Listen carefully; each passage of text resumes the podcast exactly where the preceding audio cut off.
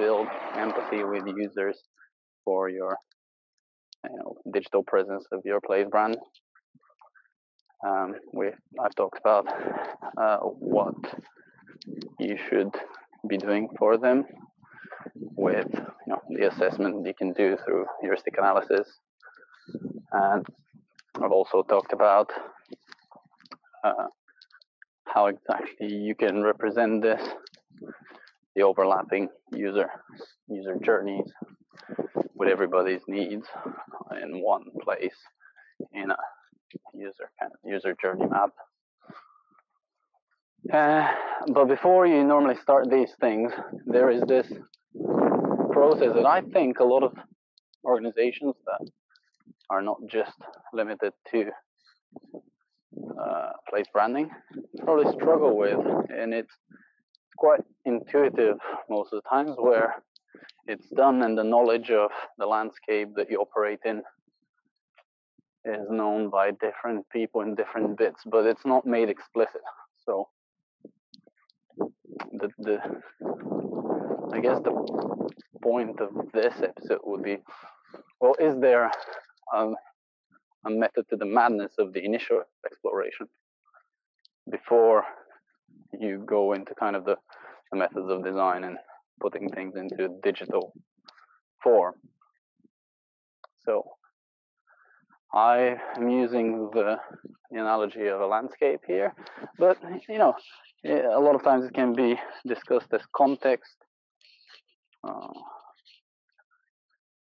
it can be discussed as you know exploration uh, in the in the design world, uh, where the idea of a of a diamond or sometimes a double diamond is known, whereby the initial exploration is represented as two opening lines going outwards, and then that's an exploration, so that's kind of landscaping, and then in the the exploitation of the ideas you're going down. So the first three episodes are probably more focused on discussing the exploitation of of design, but that presupposes that you've kind of already narrowed the scope of how far into the landscape you can look. You know, at some point, you're no longer going to be talking about your place brand's representation, uh, but is that made explicit? At, at what point, when you sit in meetings and people are discussing the digital as well footprint of of your place brand, but then you're actually discussing some uh, would never be digitized, and then there is the sleight of hand of always confusing the two. Like, are we talking about the actual place, or are we talking about the place brand? Which is more the footprint of what can be represented. So that's two different things. That's why um, mapping the whole place will be out of the scope of this. Now I've used the analogy of journey mapping as if you're mapping a real map, but it's an analogy, right? And once you kind of remove that idea that you could ever map the full extent of your place and digitally you'd be feeling much calmer about uh, how to approach this process. And you'd also be more in line with what reality is like, because there's nothing that I dislike more than techno-utopianism.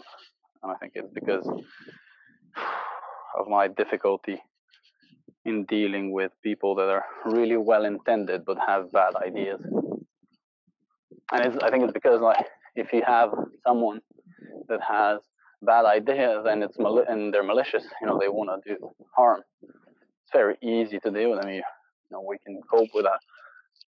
But people with good intentions and bad ideas is, oh, I just don't know where to start from. So it's you know, a struggle for me because it's deemed as inappropriate.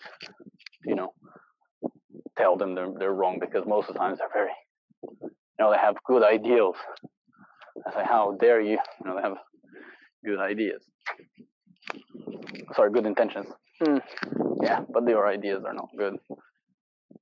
So I think the one bad idea that I realize is trickling into digital design, and then I'll in a bit talk about how that manifests itself into place branding, the digital website, is the kind of the the problem of understanding that there's people interacting on the other side of what, whatever you're doing, and it's only then in the interaction that they experience whatever you've put in on the design. And in my world, that interaction is very simple. You know, this is minds. Minds are our interaction with the world. You can have debates about how much they're related to brains and overlap, but I think it's a very similar relationship to between kind of what I call place and then the place brand. So one is the representation of of the other, and it's it's in this representation we have representations uh, that are done in our mind as we as we interact with our environment. And in the specific case of digital user experience design that's a screen right? There is someone keying the keyboards moving the mouse seeing something then understanding it and then taking an action uh, based on what they've seen. And I guess it's therein that the lack of accountability for bad design comes in. So you put out what you think was good design that you've seen, you've evaluated, uh, no matter what ways you've used, and then on the other side, you've got someone whose mind, and obviously there's a landscape of different minds, but you, they're, they're, you're constantly trying to to do something else to what they themselves wanted to do. And I think that's the fundamental rule number one of designing well. And I would encourage people to design place brand experiences digitally or you know, in simpler terms, websites. Sometimes, you know, there's many other experiences, but I, I use these things interchangeably. I think I can be forgiven. I think the responsibility is on people to, to think about how that experience uh, keeps the user in the driver's seat. User understanding, you probably recall if you had a look at the 10 usability heuristics, you know, that's fundamental principle and it's put as part of the 10 heuristics, but I think it's more fundamental than the others because if people understand what they're doing, and they're in charge. That's basically consent. And it's that consent that seems to have become normalized. It's become normalized for that consent to be gone. So I want to go for a holiday somewhere. There's a journey that I go through. I'm trying to learn more about what I'll be doing, but constantly there are dark patterns pushing me towards a certain decision. And in that way, fundamentally, uh, design is complicit into causing harm to people's minds. So I just want to say that that's you know in the most extreme, but it's a it's a philosophical way of looking at this landscape, and that's where I want to bring in the idea that a part of that exploration of the of the landscape before you actually design why it's mainly philosophical problems it's and it's why most people avoid it because people seem to be scared of philosophizing you know about certain things you know some things they want to take for granted. And that's fine you know you can't always doubt everything but at the start of a new project you're meant to explore. And one of the ways to explore is look at the people in philosophy that have dealt with these things. Again, I'm not saying you should, you're going to discover a new philosophy of either what the world is like or what knowledge is like. but you can find out useful new ways of looking at what they might be like so that you can then design better. So in the to be super specific, what I'm referring to here is a, a very cool rule of thumb from philosophy that I'm borrowing. It's a from a guy called Sam Harris. You know, he's a, he's a philosopher. He's contemporary, uh, but you don't need to be dead to have good ideas. I'm gonna quote him. Uh, so uh, he he borrows from other people, of course, as well. And his, his the way he puts it though has made me remember it. So uh, the rule you should follow is that uh, you know anything you're doing should improve the well-being of sentient beings. And there are many ways you can look at this and criticize it, and the one criticism that most people might go for is, the, well, what's sentience? And obviously, I'm talking about minds in the context of people interacting with bloody websites. So let's bring it down to earth very quickly. In this example, if you have someone using your website and they end up leaving disoriented, that has not improved their well-being. So it's it's in a broad sense well-being, and I'm going to keep it there because that's at the exploratory stage, right here at the beginning. Why would you want to design something that's going to decrease the well-being, or even let's call it decrease the the pleasantness of the experience. Let's, if you want to bring it down into more concrete things, you know, why would you want to do that? And I think reality is, if you have that intention in mind, I'm not saying that it's going to give you the, the, the result, the design from the onset, or that you're going to build without parts of what you're building that are not going to be pleasant. Uh, you will, but my point is then you're going to go through the other rules. So you user test, build empathy, and then you figure out where the pain points are and remove them. Uh, because pain points where people get confused or express an emotion that is not positive with your design is basically hinting at a mismatch between their expectation and what's on the screen. And whenever people have mismatches between what they're expecting and what's in the world, actually, that's a, lot of times where philosophy is necessary. So you won't be able to tell them, you know, like, oh, we just, you know, uh, we're not trying to make you crazy here. You expected something that was totally reasonable, but we're pr proposing something here. And I say this, it might sound like a trivial thing if you haven't done a lot of user research, but I've observed enough to, now to, to start generalizing a bit from this that these emotions uh, get generalized in ways that are not just limited to to the website. You know, it's like, oh, I'm just gonna swear at the screen a bit. You know, I'm gonna be dissatisfied or like whatever measurement is gonna go down, whether it's you know drop off rates and then the quality score on a website will go down. You won't be prioritized like Google. I'm not talking about that. I'm talking about people telling me they feel like they're idiots when someone actually designed a bad user experience. So think about that at the get-go once you're landscaping. And that's, I guess, the one only fundamental part that I put in, but it's still not fundamental as in it's static, right? It's improving. It says improving the sentience of well-being. So it's still a continuous process. If you launch your website and you notice something isn't right, you can change it, and that is it's there that the the trick lies. Is that we have this opportunity in digital to not be fundamentalists. I mean, if you boil it down all the way to the ones and zeros on the chips, it's kind of stuck in one mode of you know uh, designing experiences. But at the experiential level, there is many options, and you can can evolve your design over time. And it's how you do that. that that's all that matters. Are you willing to be responsible? So, I guess here, um,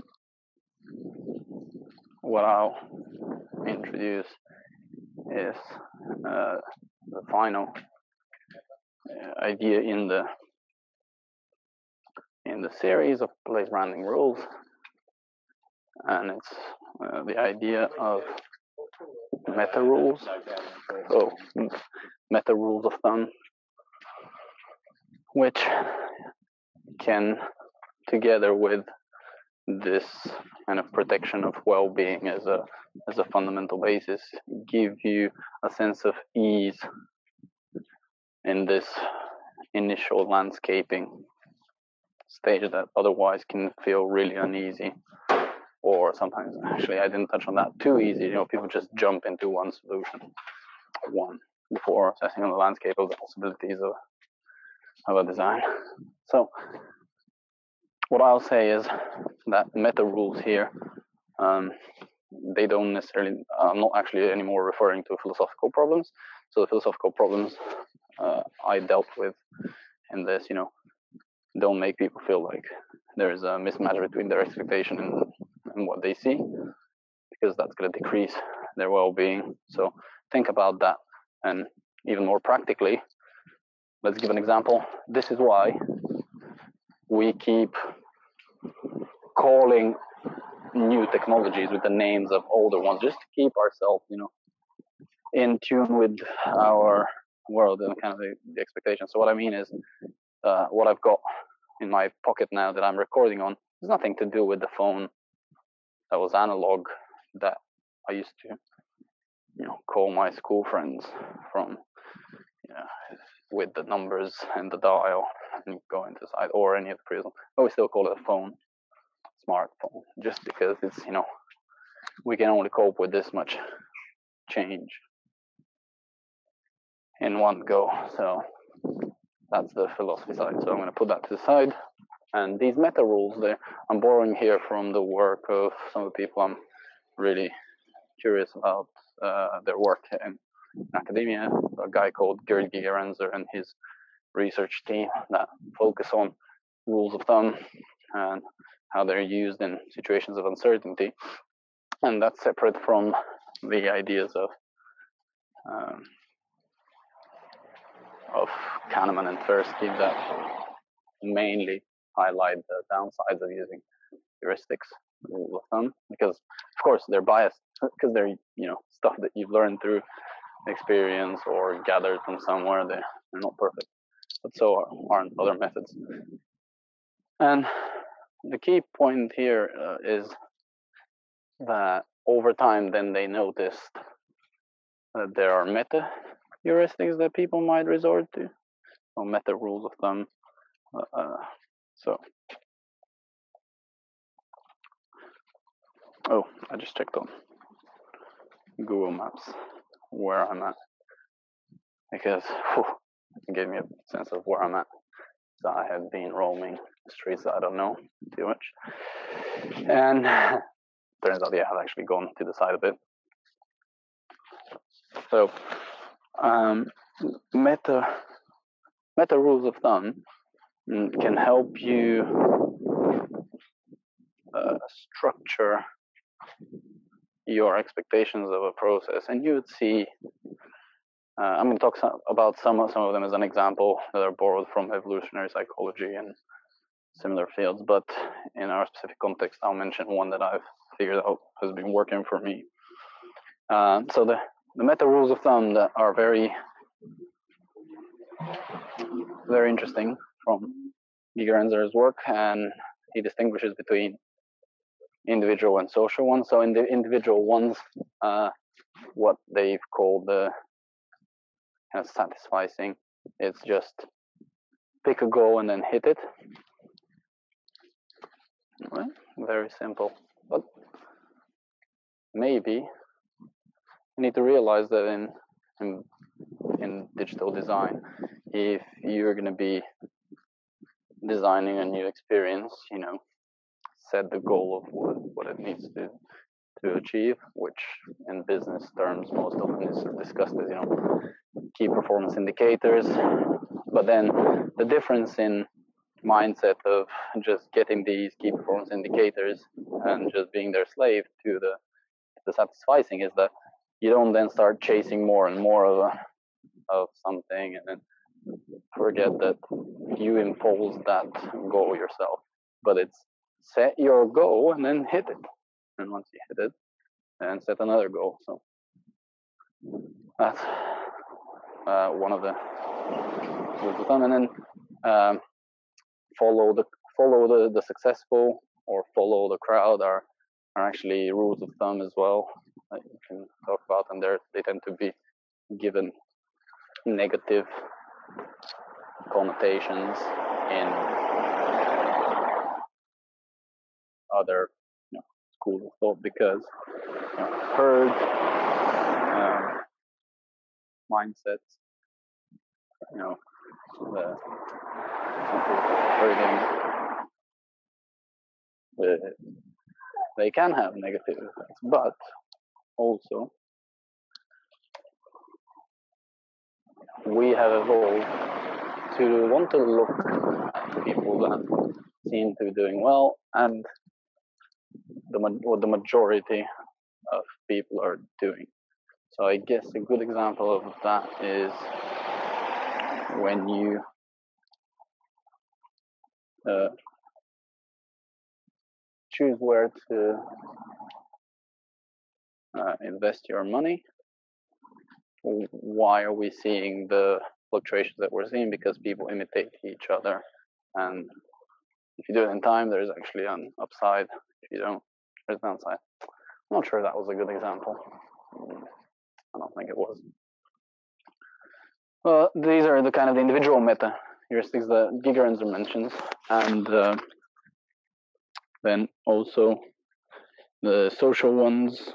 Uh, actually, probably butchered a little bit. I think the social ones are if you're following someone else and following successful, these are social. Yeah, individual ones are. Yes, I definitely remember the. I definitely remember the the last social one. Would it be? Let me talk it out, see if that's individual or social, because I think it's a useful one. He calls it one over n. Just split your chances equally uh, to something. So, in the context of uh, designing alternatives, that's why a lot of companies that understand the process of prototyping uh, and staying open to possibilities would a lot of times split their funds in between a few teams that might compete with alternative prototypes uh, before they choose which one would be the final pro uh, product or digital experience. Introduce one, and can't remember any more of his meta heuristics, but they are basically descriptions of, of general rules of thumb and I think that's still quite work in progress. Uh, so I'm not gonna say again, you know, this is there's a lot of caveats put on here. I'm not saying they're perfect. I'm not saying they're, you know, this is at the edge of dealing with uncertainty. So when you're dealing with uncertainty, recommendation is to simplify. Uh, but simplifying doesn't mean then you don't amend and prototype. So that's the caveat. So the for me, up until now, in my experience, I've gathered uh, a rule of thumb that's worked. I've actually picked it up from one of my first workplaces, and probably that's why you know it's been stuck in my head. But it's flexible enough to be able to work things through. And I've heard a lot of other people say similar things, and they go with the you know typical questions that you're going to go for in a um, research study, I guess, is my home theory these days. Home theory? It's my home turf. Yeah. So it's the I go context, who, what, how, and sometimes I replace the context with landscape because I think yeah, the landscape analogy I learned recently, so I've just added it in, you know, in the and uh, instead of calling it context because the landscape implies you know there are peaks troughs all sorts of things uh, whereas a context is somehow flatter. And this is how i would actually encourage you to think about the structure uh, that i've eventually realized yet again works for this series because uh, I might be recording this last because it's the landscape context, but that's you know normally the first part, and then I've talked about who, uh, which is the the equivalent in my head to my discussion about how to build empathy with your users. So profiling and making sure you know are the personas that are abstracted from the real people that are using your digital place brand from your usability testing. Uh, what you what your website should be doing can be determined you know, by some of the 10 design heuristics I've covered in the in the second episode, and then because obviously I'm I was clear in that episode that the what your users might might want doesn't necessarily you know showcase some of the stumbling blocks that are potential problems, but with a heuristic analysis you can do you can notice where there is a violation on the rules of thumb of good design. And then finally, in the how bit, so the details of user journeys, uh, I've discussed how you can map these through the, you know, using the analogy of the, of the city map, the overlapping or, and not, you know, sometimes overlapping, sometimes not user journeys. And your digital place brand based on the goals of the users. So context, who, what, how is the structure of this as well. And in, in closing, I'd like to say how cool it's been to just talk these ideas out um, for myself, just to shape my thinking for other forms of writing that I do. Um, and it's given me the freedom to talk about the, you know, the, the distractions while I'm walking, the, the thoughts that uh, have come later after I've recorded something, and also sharing when and how exactly in what situations I got an insight because I, I think that's often the missing bit from from research, uh, whether it's going to be academic or practical. Nobody seems to be interested in the experience of research. It's it's always you know the outputs and the the ideal methods that tend to get discussed. I mean, I'm not going to say always because there are people that write about this this stuff. I've started seeing uh, those people when I got interested in this, but the actual experience, you know, as you're doing research, it's confusing as hell. Sometimes you don't know what, what actually has happened until until the, the findings emerge. So uh, I'm gonna use a, the example of how I got an insight about this episode, how to how to structure it. Well, in my head was when I was trying uh, to do a Bob Ross painting party. If you're not familiar with Bob Ross, go and check him out. He's got 31 seasons of teaching people how to pick up a brush and start painting by using his rules of thumb instead of being scared that they need to learn all the details of perspective and such. And so we did that uh, yesterday, and I kept following just what he was saying, and I actually was able to do it in my judgment, a decent painting. But it's as I was doing it, I was like, oh, this is what what tends to happen. Like the painting starts emerging, and you're not in control with your rationalizing mind until you like while you're doing some of the bits. You only then step back, and it's like, oh, this is starting to shape up like. And once you start seeing the shape, then you can use your rationalizing mind to turn the blue blob that from Bob Ross's uh, advice should have been the sky, but I didn't do the sky well. But it started looking like a, like a mountain. So I was like, well, I'm not to force it to be a, a sky if it doesn't look like a sky, because that wouldn't be a good painting. So I was like, I've seen how he does mountains, So I did it into a mountain. It ended up looking good. So it really made me think about how when I started the digital place branding rules series, wasn't sure where it was gonna go, so there was some unease in me because you know podcasts. A lot of them are about conversations with others rather than one solo speaker. But I kept going with it, and then the the structure emerged. Um, I think that's good enough uh, for me to to realize. So it's already worth it to me. I hope that someone picks up something from this and learns, will them too. All right. Thank you.